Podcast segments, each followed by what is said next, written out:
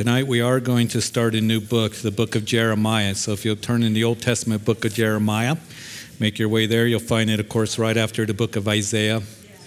And if you need a Bible, uh, just raise your hand and we'll hand you a Bible. There's some on the front platform. We want you to read uh, Jeremiah, I believe, is 51 chapters. So we got all night. Um, yeah. yeah.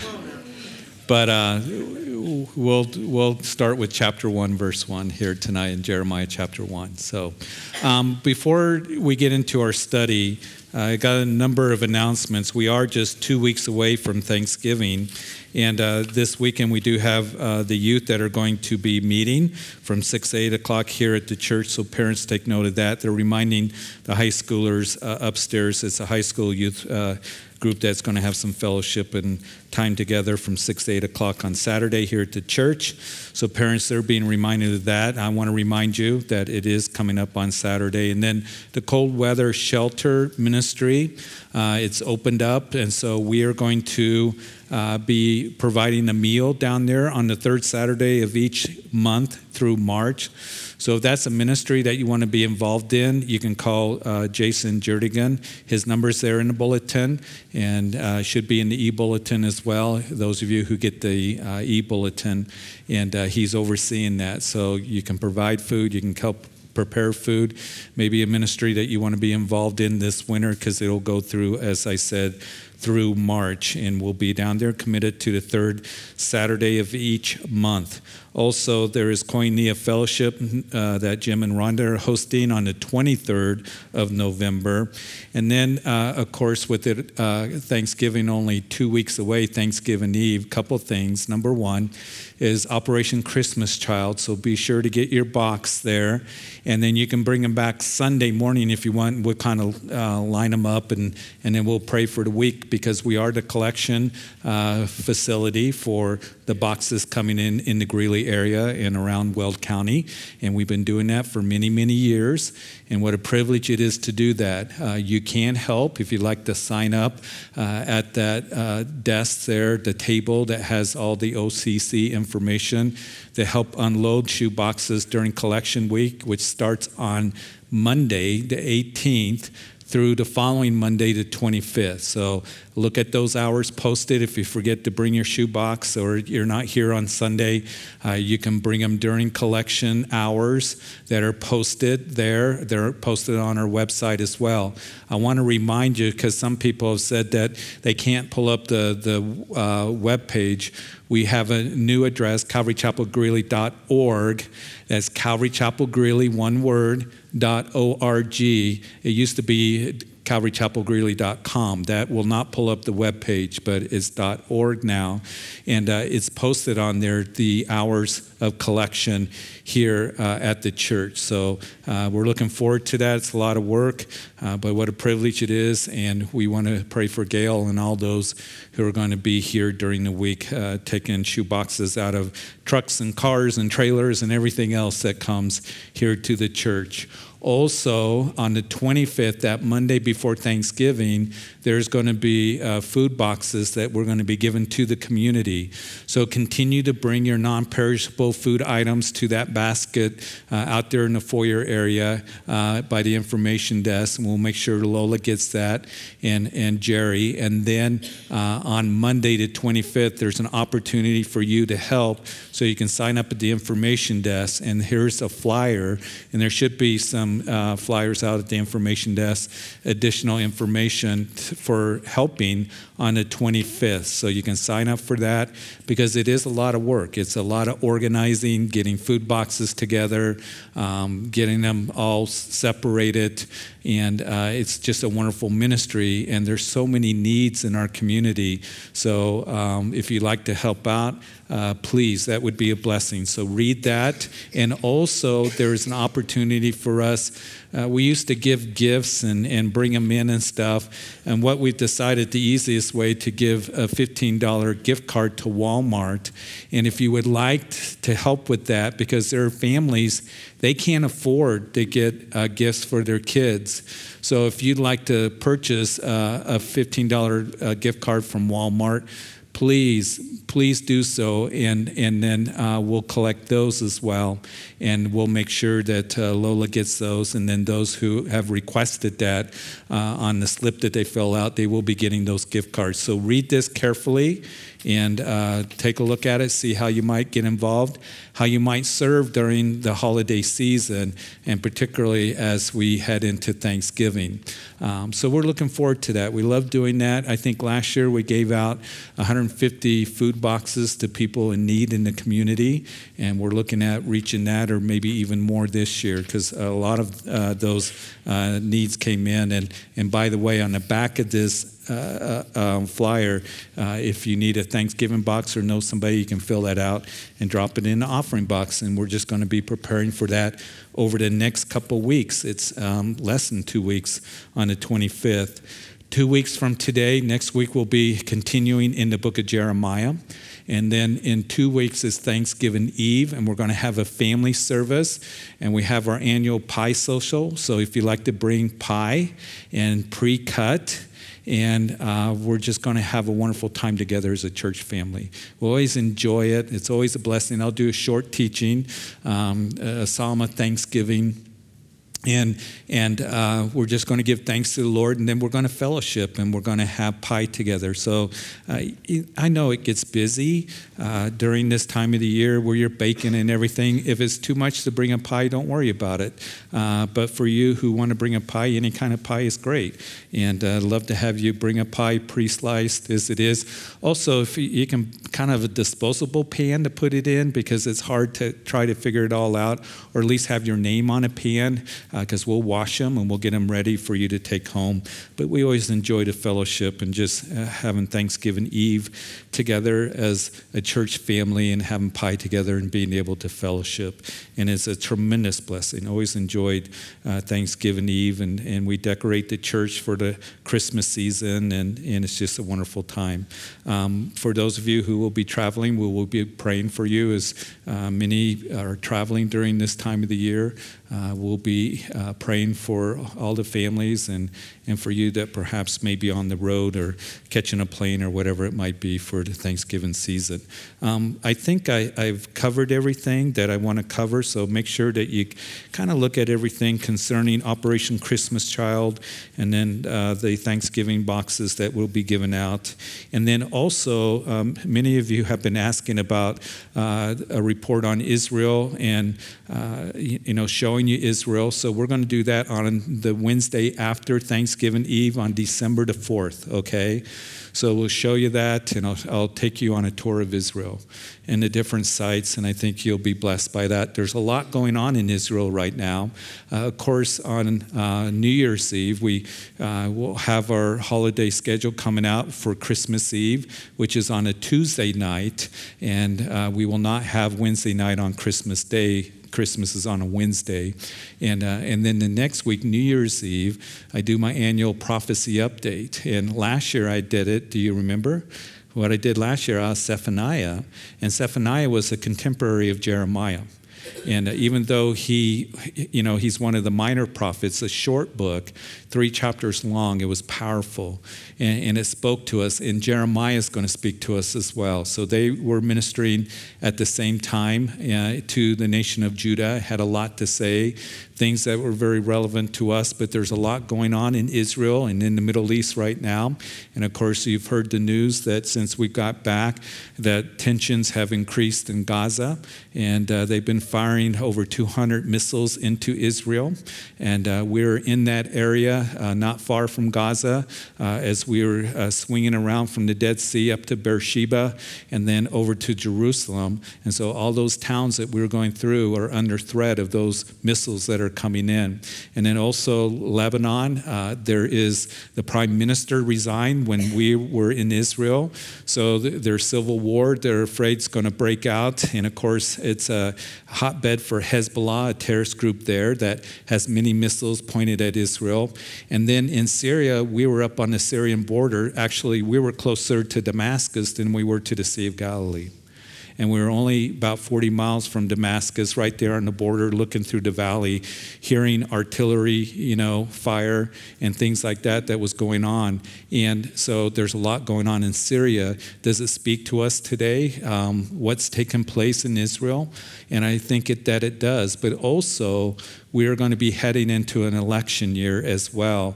So I'm going to be speaking about uh, our nation. I'm going to be speaking about uh, those things in the prophecy update. So we're looking forward to that on New Year's Eve at 7 o'clock, and you don't want to miss it. But before that, we're going to celebrate the birth of our Savior. And uh, so a wonderful time, wonderful Bible studies coming along.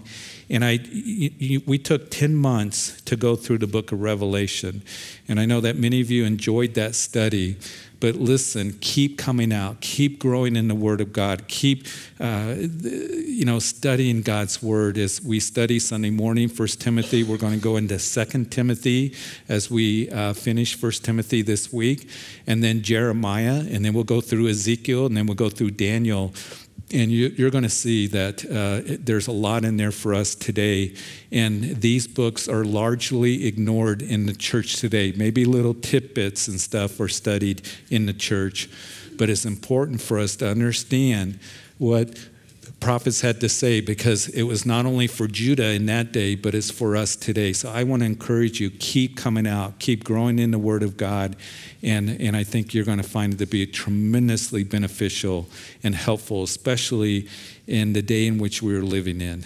The great need in the church today is to get back to the Word of God and to be studying it. And I pray that uh, you continue to grow in the knowledge and love of Jesus Christ and in God's Word and in godly wisdom as we do meet here on Wednesday. It's interesting that the trend today, because the latest blogs in, in church, you know, um, you know how to to do church and stuff and, and those who study those things is not to have a midweek service so more and more churches are canceling midweek services.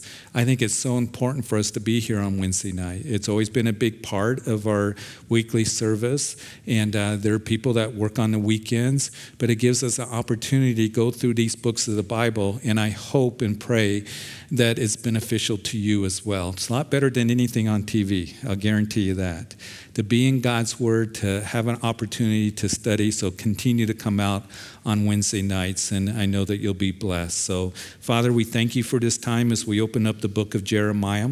And, Lord, uh, the weeping prophet, uh, there was a reason why he wept. And it causes us to weep as we see the condition of our nation spiritually, as we see even the condition of the church. And I know, Lord, that you have your remnant of people that you're working. And Lord, I pray that as we go through these chapters, and it's a, a, large book, that we would be enriched, that we would be blessed in every way. And Lord, as we take in the Word of God, that it would grow us in the knowledge of, of you, in your truth, your commandments, your precepts. And even as Jeremiah had a message to a nation that was getting further away from you, Lord, that we can make application for our lives and for our church and also for our nation as well. And so, Lord, may we be always teachable. Pray that you bless this time to study your word as we begin this book. And it's in Jesus' name that we pray. Amen. So, you know, the Old Testament is divided up. The first five books are the books of Moses, and then you have the historical books from Joshua all the way through Esther. And when you look at 1st and 2nd Kings and 1st and 2nd Chronicles, it talks about the kings that were on the scene. 1st and 2nd Kings uh, speaks of the kings of Judah after Solomon's reign. Rehoboam comes on the throne. And of course, uh, the people uh, would rebel against Rehoboam, the 10 northern tribes, and they became the house of Israel. So sometimes that people, when they go through the Old Testament, they get a little bit confused Jews. There's Israel, there's Judah. What's the difference? The 10 northern tribes broke away from, from Judah, from Judah and Benjamin, the two southern tribes, and where Jerusalem was. And, and so they were known as the house of Israel. And then you had the house of Judah down south, which again included Jerusalem and Solomon's temple. And so you read about those kings of Israel and the kings of Judah going through 1st and 2nd Kings. And then in Chronicles, 1st Chronicles deals a lot with David and his reign, and then the kings of Judah. It doesn't really speak of the kings of Israel. But we see the historical books and how they would go off into captivity, the house of Israel and the house of Judah. And then it ends with Esther. There's uh, Ezra, Nehemiah, Esther, that speaks of after they come from the captivity. And, and uh, Esther speaks of that time where uh, there was this plot against the Jews uh, when the Medes and the Persians were in power. So those are the historical books. And then you get into the poetic books, starting with Job all the way through the Song of Solomon, includes Psalms and Proverbs. And then the prophetic books, which includes the major prophets and then the minor prophets. And we went through the book of Isaiah last time before we went into the book of Revelation. In Isaiah, was on the scene when Israel was up north, the 10 northern tribes, and then the house of Judah.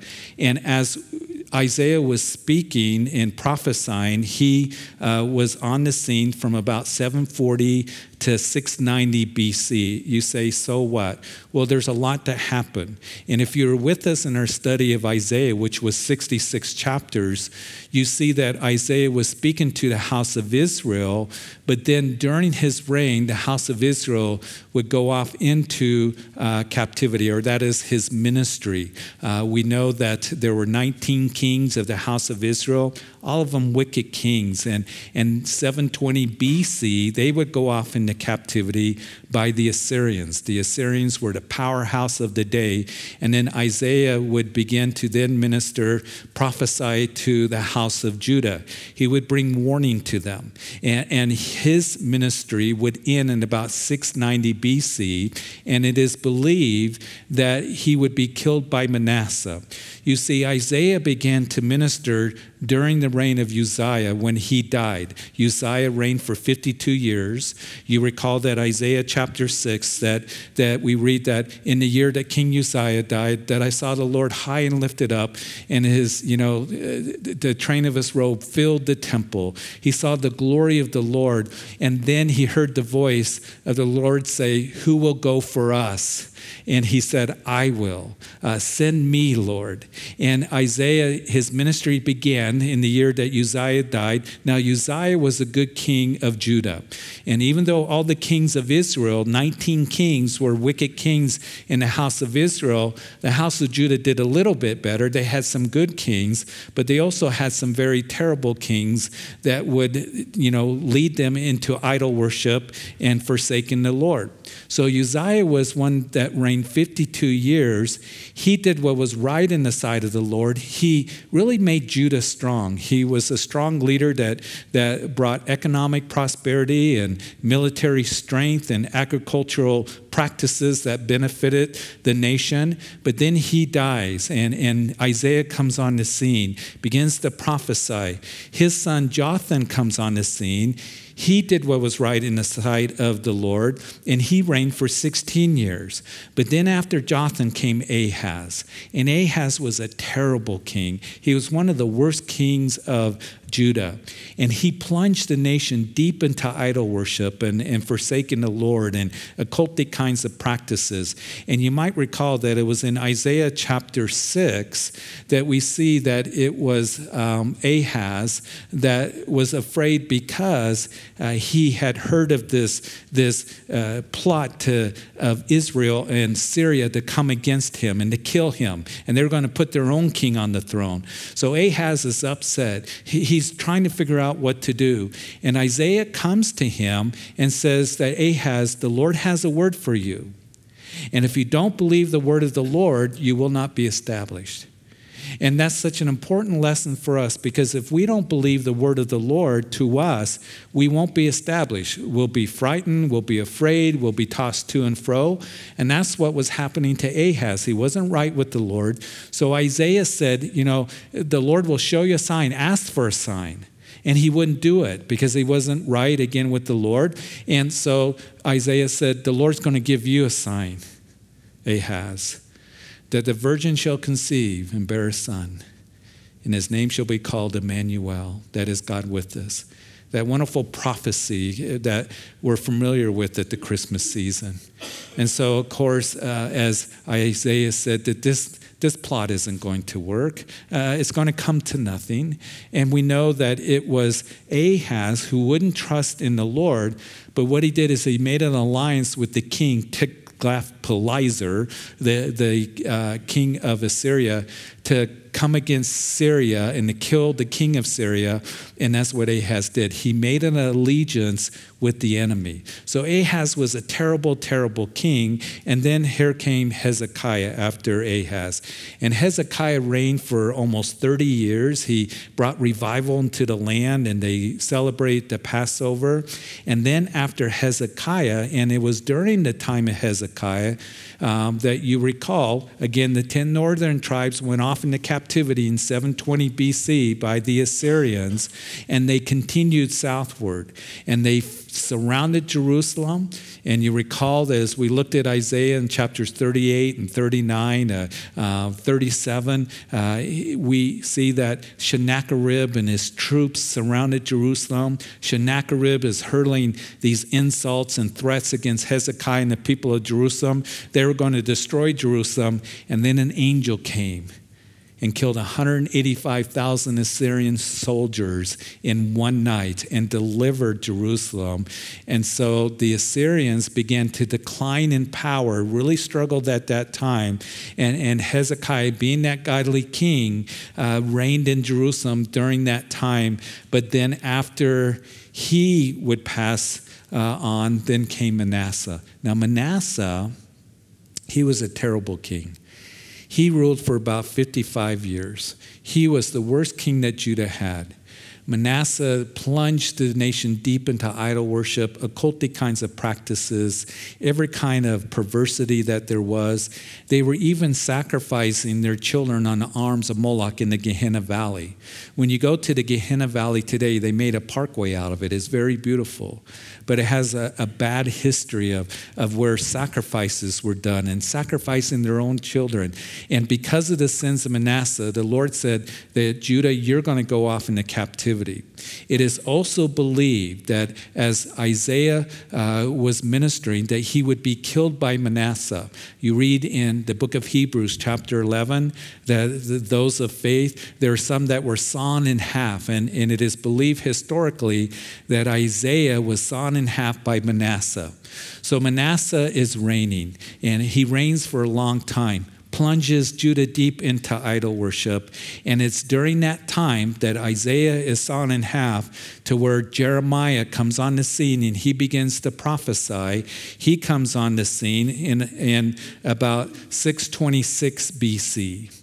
So there's about 60 years between Isaiah and Jeremiah coming on the scene. Now, what was happening historically is that the Assyrians in Egypt and Babylon were all kind of trying to take control of the known world, trying to, they were battling it out to see who's going to be the dominating empire. And of course, Babylon would rise up in 609 BC to be the dominating world power. So all of this has taken place. And I don't mean to bore you with a lot of dates and names and things like that, but it really sets the stage of Jeremiah coming on the scene. Now, he was called the weeping prophet because he had a difficult message to the southern kingdom of Judah, one of judgment, and would break his heart the things that he had to say. And, and he would be known as one that wept at the message that he gave. He wasn't known as the weeping prophet because he was just emotional and he was a crybaby but he really, what he was speaking of, broke his heart because he is talking about the death of a nation. He is talking about the destruction of Jerusalem. And one of the saddest verses that we'll read in the book of Jeremiah is when he says, Summer's over, harvest is in, and we're not saved. Speaking of the destruction of Jerusalem. So he's speaking to a nation that will not turn to him, and he's known as the weeping prophet. But you might recall as we went through the book of Isaiah that he also wept at the message of judgment that he would give to the nation as well, to God's people. And you see, it reminds me so much of Jesus. Isn't it interesting at Caesarea Philippi when Jesus asked the disciples, Who do men say that I am? And I said, Well, some say you're John the Baptist, others say you're Jeremiah. And I find that very interesting that they respond that some say that you're Jeremiah. Because when you look at Jeremiah's ministry here for over 40 years, there's not any record of anyone responding to his message, of any converts. Jeremiah is very much alone. He is persecuted, he goes through difficulty. Uh, I mean, he, the crowds weren't there. Uh, and he was being, you know, persecuted and resisted his message that we're going to see very clearly here. But yet, when you think about Jonah, you know Jonah, Jonah and the large fish, he goes to Nineveh, he speaks a judgment, the whole city gets saved. You know, and Nineveh was probably a million people. So they didn't say, oh, it's John the Baptist or Jonah, but they said Jeremiah, known as the weeping prophet. But as I think about it, listen, Jesus also wept as well. In the message that he had to give to his people, he wept over Jerusalem. He said, Oh, Jerusalem, Jerusalem, the ones that the prophets were sent to, and how you stoned them and killed them, and how I longed to gather you to myself as a mother hen gathers her chicks under her wings, but you were not willing to come, and now your house is left to you desolate and you will not see me again until you say, Blessed is he who comes in the name of the Lord. Matter of fact, Jesus wept over Jerusalem twice. He wept over because as he lamented, he knew that Jerusalem was going to be destroyed after his death and burial and his resurrection, which happened in 70 AD by the Romans as they surrounded Jerusalem and destroyed the second temple. And Josephus, the Jewish historian, writes that 1.1 million Jews were killed at that time. That's a lot of people that the blood ran through the streets of Jerusalem. And 100,000 were taken off into captivity to be in slavery to Rome. And they were scattered at that time. And Jesus wept. He wept over Lazarus when he was at the tomb of Lazarus. The shortest verse in the Bible, right? In John chapter 11, Jesus wept but he had a message. And he, you know, oftentimes when we think that Jesus would give that message that was difficult of judgment, as he would say, O Chorazin, Bethsaida, and you, Capernaum, that was exalted to heaven. But they did not respond to his ministry, they did not believe. And as Jesus is saying that, I don't think he's saying that with an angry voice, you know, you are exalted to heaven and great is the judgment. I think he's weeping He's weeping. As we were in Capernaum just a couple weeks ago, called the town of Jesus, it's amazing to think that of the whole universe, that God set aside one solar system, He set aside one planet, He set aside one nation, and He set aside one little village nestled along the Sea of Galilee. And he spent more time in Capernaum than any other place. And all of a sudden, that place became the Holy of Holies. The very presence of God, God in human flesh, there in Capernaum, and he's weeping. You are exalted to heaven, but you wouldn't come. So Jesus wept as well, just like Jeremiah. And I think that's why there was comparison. He looked at the multitudes with compassion. He ministered to them, just as Jeremiah had compassion. So we should have that kind of attitude as well. Because sometimes I run into Christians it's like judgment's are coming and kind of like, haha, I can't wait till it happens. You know, God's going to judge these people or judge this nation or whatever.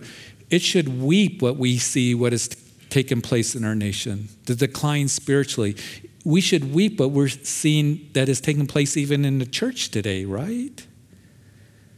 As we see the church is getting further and further away, and I mean the church at large, from the Word of God, from biblical morality, from encouraging people to pursue godliness.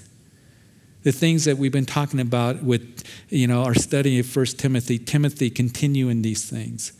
You know, pursue godliness. Let's labor together in that. And so, an important message that we've been looking at. And yet, it can be avoided in the church today because we can get involved in all this stuff and convenience and entertainment and hype and things like that to try, try to draw in the crowds and everything else. And we should weep when we get further and further away from the importance of the study of God's Word and pursuing godliness and standing for righteousness. So that should be our attitude as well. So here, as we can start the book of Jeremiah, the words of Jeremiah, verse 1 the son of Hilkiah the, of the, the priest, who are in Anathoth in the land of Benjamin. Anathoth is about three or four, five miles north of Jerusalem, very close, to whom the word of the Lord came in the days of Josiah the son of Amon, king of Judah, in the thirteenth year of his reign. And it also came in the days of Jehoiakim the son of Josiah, king of Judah, until the end of the eleventh year of Zedekiah the son of Josiah, king of Judah, until the carrying away of Jerusalem captive in the fifth month. And Zedekiah would be the last of the kings of Judah before the destruction of Jerusalem in 586 BC. Jeremiah, he begins his ministry when he was young, around 20 years of age. His father's Hilkiah, a priest, and, and so he comes from a priestly family. It's interesting. You don't read about Jeremiah. His name's not mentioned in First or Second Kings or in Second Chronicles, uh, but his father is mentioned as you read those chapters of Second Chronicles 34, Second Kings chapter 22. He was the priest that was on the scene when Josiah becomes the king. Josiah here uh, that is mentioned. So Jeremiah, he begins his ministry in the reign of Josiah. Now, Jeremiah on the scene for about 50 years, uh, 626 BC to 580 BC. Uh, I've already mentioned that his contemporary is Zephaniah. And, and here is Jeremiah coming on the scene when one of the good kings was ruling. Josiah was the last of the good kings in Judah. And he would be trained uh, to do the work of the priest. But God now calls him to be a prophet. And we will see that Jeremiah was reluctant because he feels that he's young. But also, think about it being a priest would be a whole lot easier than being a prophet. Because being a priest, you just followed the law, you followed the rituals, you followed this ceremonial, you know, uh, prescription that is given to you as sacrifices and your responsibilities. You just followed the instructions. It was very predictable. But being a prophet was very much different. You never knew what God was going to do with you the next day. It was very much uh, more demanding. It brought rejection and it brought persecution. And there would be rebellion in the nation, and he would again be born Jeremiah during the reign of Manasseh, and, then he would come on the scene during the reign of Josiah. And, Jeremiah began his ministry when Josiah was the king. Now it's interesting, Josiah, he becomes king in about 639 BC at the ripe old age of eight years old. He's just a boy when he becomes the king. And, and he begins to, to set his heart on the Lord and the things of the Lord. And in the 12th year of his reign, as you read those chapters, again, 2 Kings 22, 2 Chronicles 34, he began to um, receive counsel from Hilkiah. What happened was he began to purge the land in the 12th year of his reign of idolatry. He called the people back to repentance and to follow the law. And what happened was is he had the order of the priests to clean the temple out. His father Manasseh just trashed out, you know, his grandfather Manasseh trashed out the temple and, and brought in idols. So he cleans it all up, and behold, in the corner somewhere in the temple, they found a copy of the book of the law. Can you imagine that? Can you imagine if there was no copy of the Bible here in our nation and all of a sudden it was found in, you know, the White House or in, in, in Washington, D.C., or, or perhaps in a church, and they blew the dust off of it, and Hilkiah brought it to Josiah, began to read it. And as he read it, Josiah, he was touched in his heart. He was quickened in his heart. It pierced his heart so much he tore his robe and he called the nation into repentance. Uh, he was impacted so greatly by the book of the law. And what I hope and pray for you and for me here at Calvary Chapel, that as we read the Word of God, as you study the Word of God, that it would touch your heart. It would quicken your heart. Because Hebrews says the Word of God is uh, alive and powerful and sharper than any two edged sword. To get the Word of God into your heart, you see, it's more than just having a head knowledge, it's getting it down into your heart. Let it touch your heart, let it comfort your heart, let it instruct your heart. It's alive and it's powerful, and it's so valuable to us. David said, more valuable than gold, honey in the honeycomb is the Word of God. What a privilege it is that we're able to, to study it every time that we gather, and, and you're able to study it when you have your devotions. So he is ordering that the temple be clean, brings the Passover back, he, he brings revival to the land. But here's the thing about the revival that historians will tell you, and you, are going to get a hint of it as you go through the book of Jeremiah, it was more reforms than it was revival. Oh, there was fruit that came out of it because during the revival of Josiah, again, the last of the good kings before Babylon would come and, and take them away captive, but, you know, during that time, you have the parents of Daniel who no doubt would teach Daniel the things of the Lord. Daniel being a godly young man that was taken off into captivity along with his friends that were dedicated to the Lord. So there's some fruit that came out of it, but it was more reforms than revival. In other words, their hearts were not really right with the Lord. There's no report of any converts, as I said, of Jeremiah or receiving his ministry. Uh, we know that uh, after the death of Josiah, they go right back into idol worship immediately. They turn against the Lord.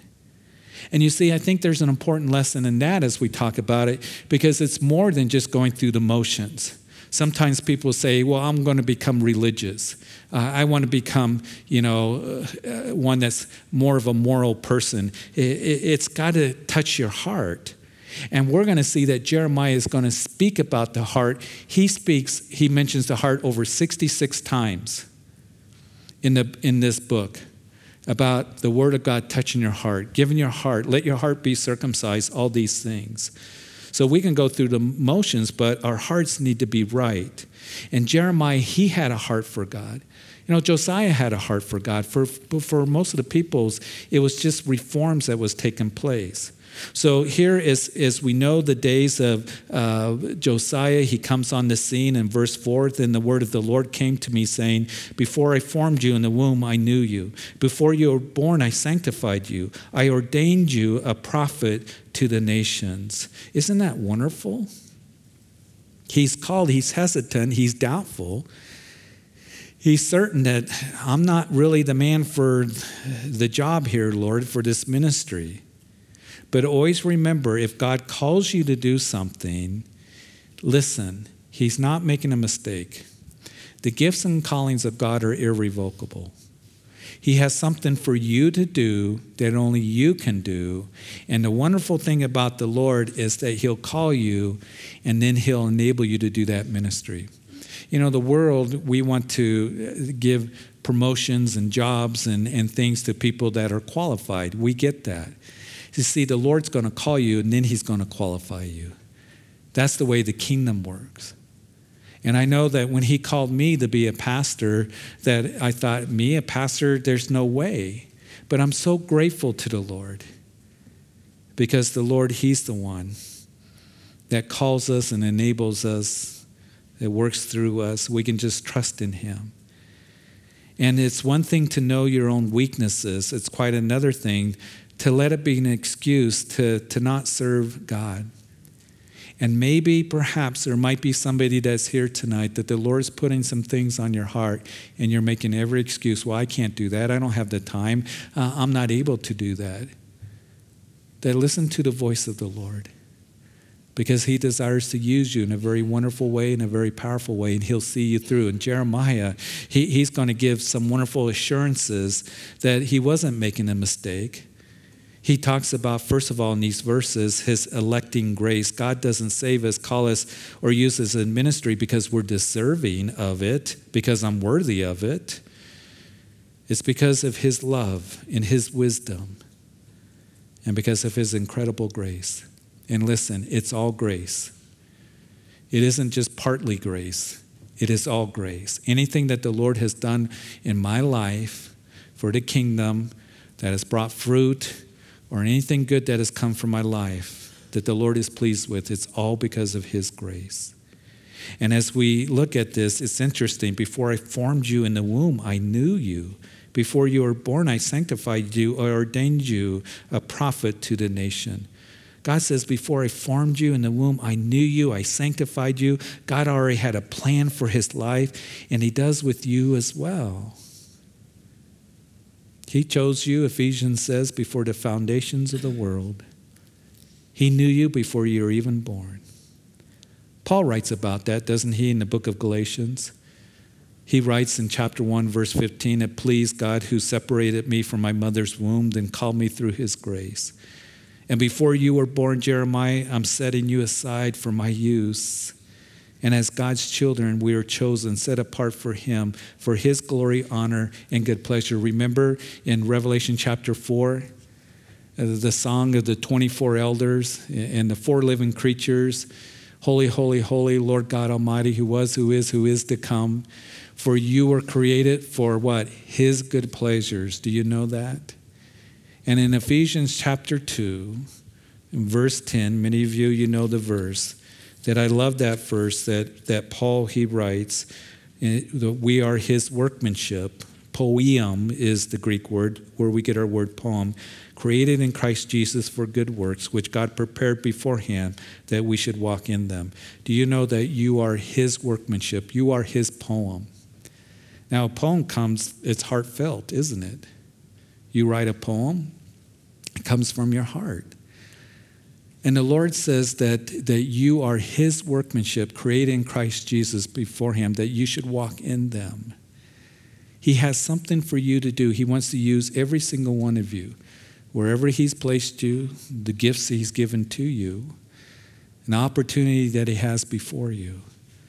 And I hope and pray that, that we would say, Lord, whatever you have for me, where you've placed me, whether you're young, because here's Jeremiah young.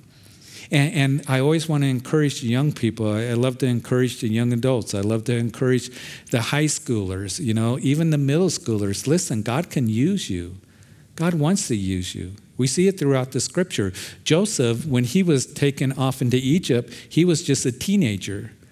And God worked through him and, and grew him and was faithful to Joseph to where he became the prime minister of Egypt. When we look at uh, David, you know, David was out with the sheep. He was even too young to be in the army of Israel when it was Samuel that came to the house of Jesse to anoint him as the new king of Israel. And David went through difficult times. He was running from Saul, but David became the greatest king that Israel ever had because God used him and God worked through him. And, he did that in the prime of his life. I think about Daniel who went off into captivity. think about it. He, he leaves, you know, he has to leave his homeland because he's taken in captivity, never to see his family again. He's just a teenager, and yet he's dedicated to the Lord. And God used him in a powerful way to come alongside and minister in the palace of, of Babylon to Nebuchadnezzar. And then later on, when the Medes and the Persians took over, when he was ministering the right hand man of Darius. We look at in the Gospels, John, the apostle of love, that many believe that he was just a teenager when the Lord called him to be one of the disciples of Jesus Christ. Mary, we're, we're going to be reading once again the Christmas story. When Mary uh, was conceived of the Holy Spirit, it is believed that she was just a teenager, 16 years of age. You're never too young to serve the Lord. And I'll tell you what, I am so blessed seeing some of our young people that are excited about the Lord. They want to serve the Lord. They, they, they want to grow in the Lord. And it's exciting to see that. It, it really encourages me. But I also want to say this you're never too old to serve either. Moses started his ministry when he was 80 years old. So the Lord can use you at any time, on any day, any moment. Just seek Him. And you'll find great joy in serving Him and real purpose and, whatever He lays on your heart. And, and as you seek Him, He's going to put it before you and place it on your heart. And He's not making a mistake. Maybe you might be thinking, well, I, I, I kind of wanted to do a Bible study at work. I don't know whether I should. You know, keep praying about it. And if the Lord's calling you to do it, then do it. He'll enable you to do it. Or maybe to disciple somebody.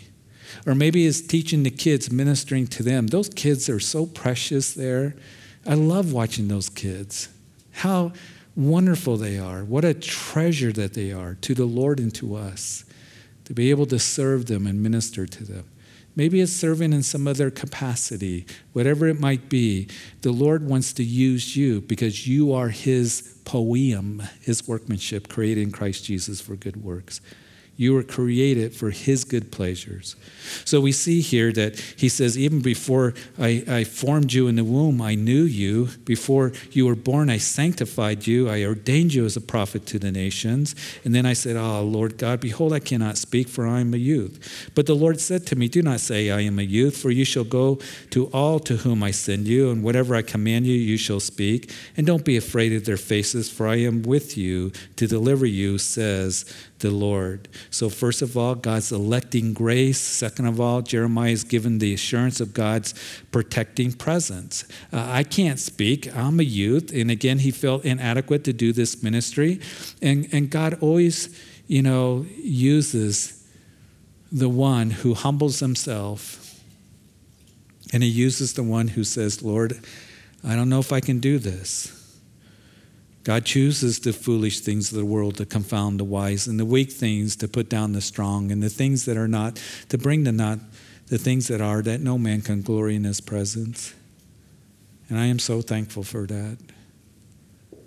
That he chooses the weak and the foolish things of the world.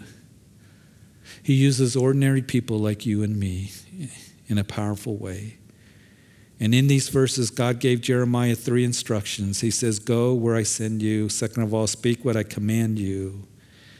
And then thirdly, don't fear the people, for I am with you. So go where I send you, speak what I command you, and know that I am with you. And it is the same with us. As we go where He sends us, maybe it's to that person at work. Maybe that person at work that gets under your skin or maybe that person that bugs you. And you begin to pray for them. And as you pray for them, you begin to have a heart for them. Maybe that person that's hurting at work, that you have a word to be able to speak to them.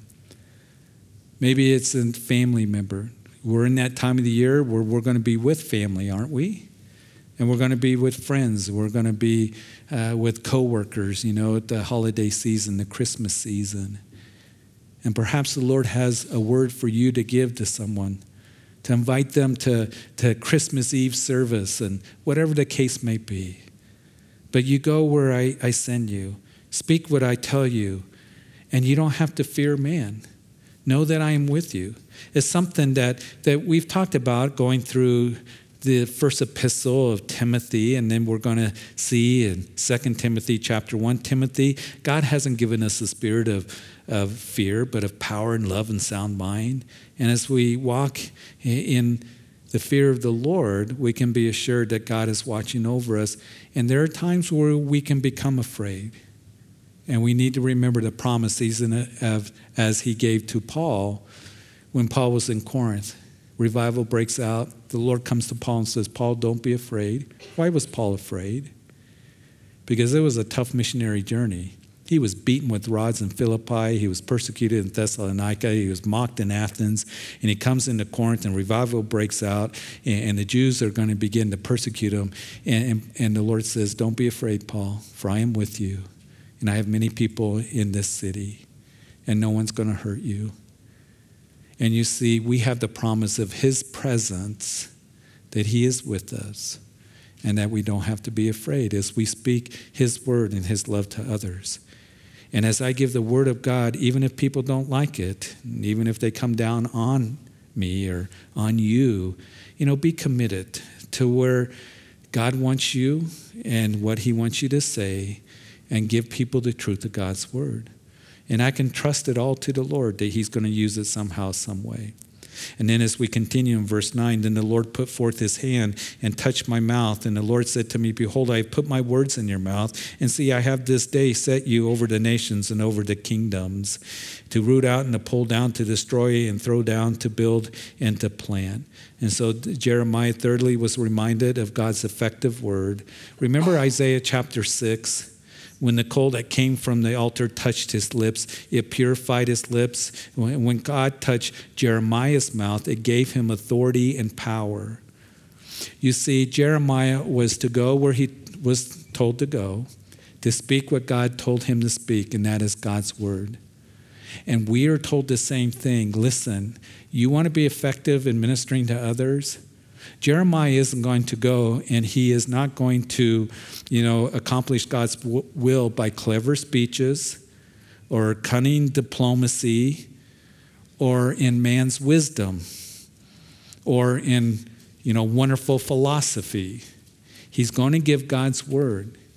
And if you want to be effective in ministering to others, listen, give people God's word. Speak the truth in love. That's the best thing that we can do.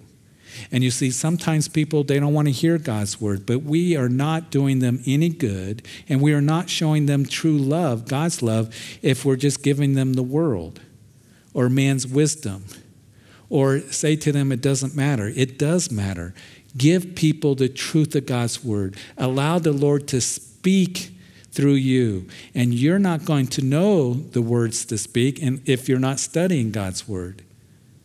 If you don't know God's word, you don't know what to say. And sometimes Christians, they have good intentions and they want to minister to others, but they're not students of the word. They're not ones that know the word. So, how are you going to be able to speak the word into other people's lives? And I'll tell you what, as you're having your devotions and continue through the Word of God, it's amazing in those opportunities that the Lord will begin to speak to you those things that you read and you studied and you're thinking, this is a word for them that I can give to them. Give people the truth of God's word, not just your opinions or your stories or things like that. Give them the word of God. Because again, you have the words of life. This is God's truth. And give it to others to bless them and benefit them. Well, we didn't finish the chapter. But we'll finish next time. We'll go at a little faster pace. And Father, thank you. We thank you so much for this beginning of Jeremiah. And there is so much here for us to learn. And uh, so I thank you that we can study it and we're going to gain so much from it. But Lord, we learned tonight that even as Jeremiah was hesitant, he thought it was too young um, to speak what you would have him to speak for the ministry that you have for him. I just want to pray tonight for us that you have a ministry for every single one of us. And Lord, we want to speak your word. We don't want to just try to be clever or philosophical or come in human wisdom, even as Paul said, I didn't come to Corinth, but I came preaching nothing but Jesus Christ and Him crucified. There is power in the Word of God and there's power in the gospel. May we give that to others and not be afraid. Speaking the truth in love as you give opportunity. Because people need to hear the truth. We have the greatest news to tell people that Jesus Christ came and died for them. That we have the greatest truth to tell them at this Christmas season that God gave his son born in Bethlehem, and came for the purpose of dying for sinful humanity. And so, Lord, what good news it is. And I pray that as we study your word, it isn't just for intellectual exercise, but it may be profitable to us and that we can share it with others. And I think about how Moses was told to lead the people to the place that I have spoken to you. And how can we lead our families? How can we lead others around us and minister to them if we're not allowing you to speak to us through the word? So, Lord, help us because this world needs truth. This world needs the gospel, it's our hope in a world in a culture that changes constantly, continually. Lord, we have the assurance of absolute truth and your wisdom and precepts and commandments and message to give to others. And to let the Word of God work in their hearts because it's alive and powerful and sharper than any two edged sword. I pray that we would have compassion to the people around us, even to those who, Lord, may be bothersome or difficult, because they need Jesus. And even as Peter would say of Jesus, you have the words of eternal life. Father, I pray that we wouldn't be afraid of the things that you speak to us to maybe share with somebody, to be involved in a ministry, but desire to be used of you in every way, whatever you have for us, because you'll enable us. So, Lord, I thank you that you desire to use ordinary people like us for your glory. And I do pray if there's anyone here that you've never committed your life to Jesus Christ that He is life. He is the way, the truth. And He went to a cross to die for your sins, and He rose again from the grave. And He's alive, and He says to you, Come. And whoever calls on the name of the Lord shall be saved, forgiven, shall become a child of God, right relationship with the Father, and promise eternal life but it comes from a heart that says, I need Jesus to be forgiven and to turn to you, Lord, to repent, quit going the direction I'm going, and to surrender my life to you. He loves you. And He came to give you life and life abundantly. To be born again by the Spirit of God, to give you a new heart, a new beginning. Because the world will hold you in bondage and will lie to you and will cause you to weep in your soul. And the world is not your hope, Jesus is. Will you come to Him if you never made a commitment? You can pray, Jesus, I come and I ask you, forgive me of my sins.